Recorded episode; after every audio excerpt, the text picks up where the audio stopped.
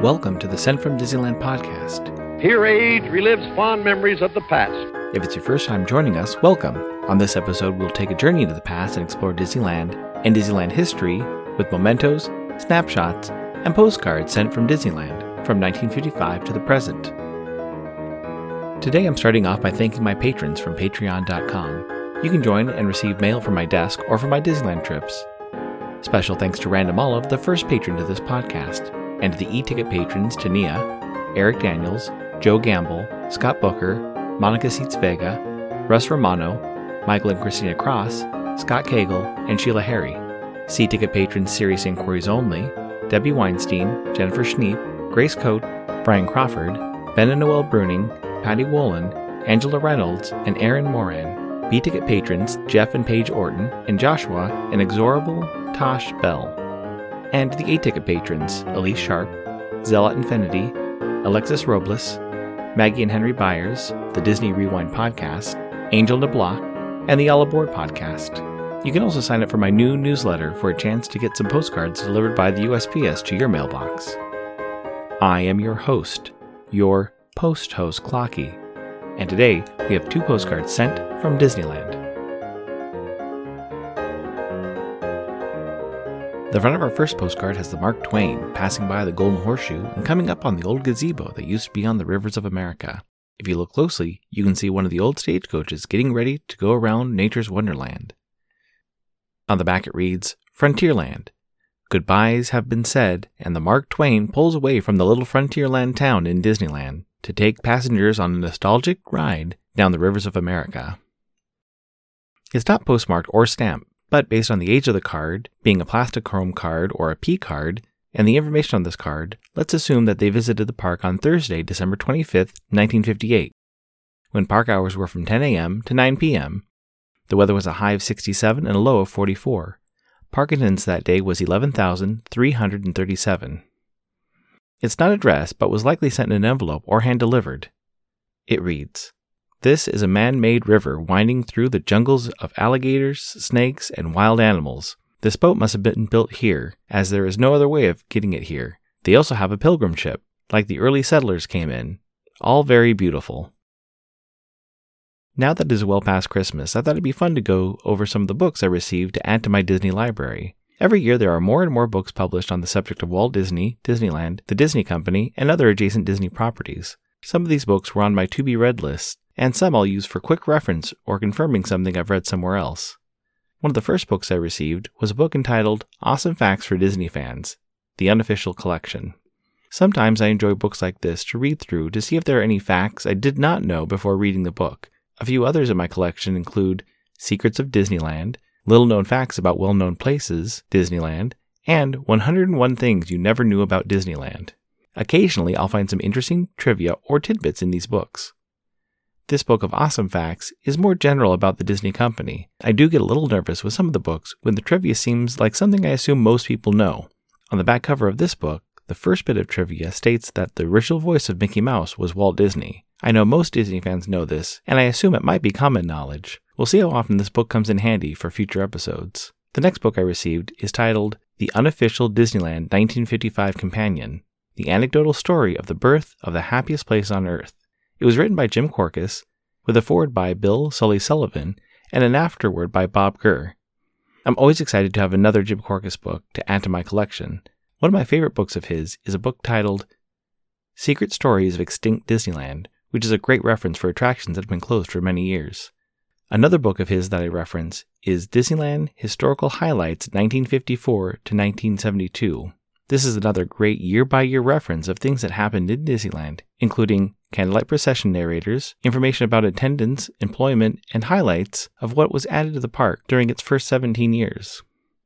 Unfortunately, we lost Jim Korkis last year, but his devotion and love of Disney history is evident in his research and writings. His books will continue to be a great source of information for Disney history enthusiasts.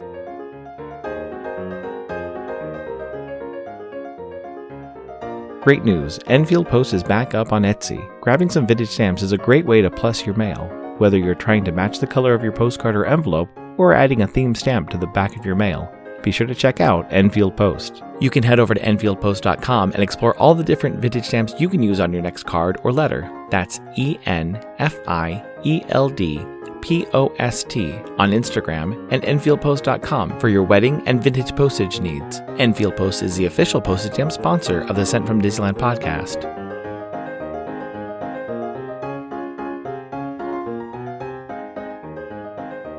The front of our next postcard has Pluto standing in front of the Matterhorn. Above and below him reads, Pluto at Disneyland. On the back it reads, Have you seen Mickey? Pluto lopes about in search of his lifelong companions, Mickey Mouse and Goofy.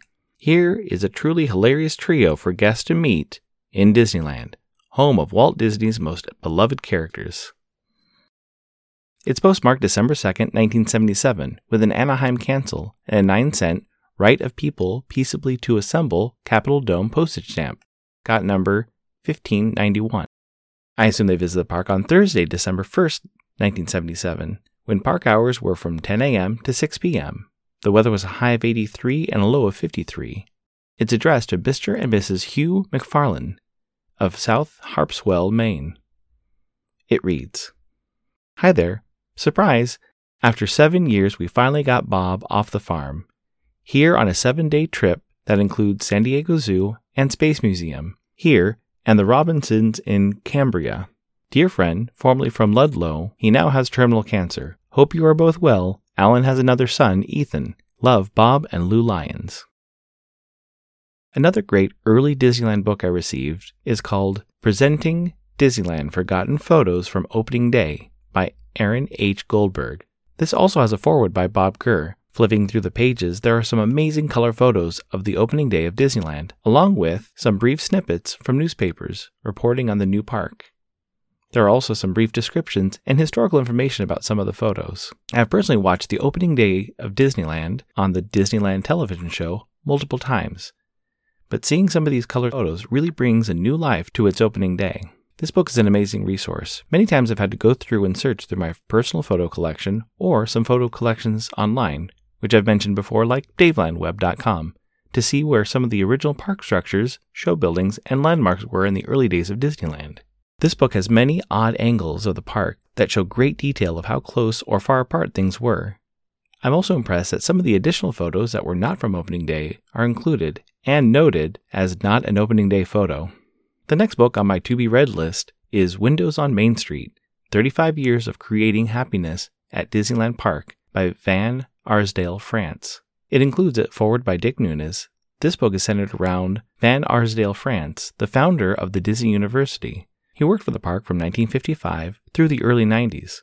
It will be a challenge to figure out where to put this on my bookshelf, either in my Disneyland section or in my section of Disney management books.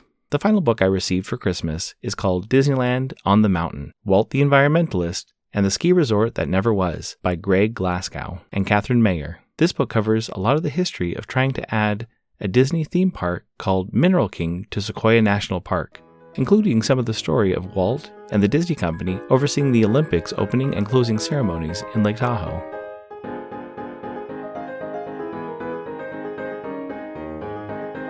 This incoming postcard is sponsored by the Art Throwdown. Art Throwdown, or A T D, is an online craft hour on Instagram, starting at nine p.m. Eastern, six Pacific. Be sure to check out Monday's A T D, which is usually hosted by paper artist Russ Romano. I see many amazing art projects, learned about awesome postmarks, postage stamp history, and a lot more on different episodes.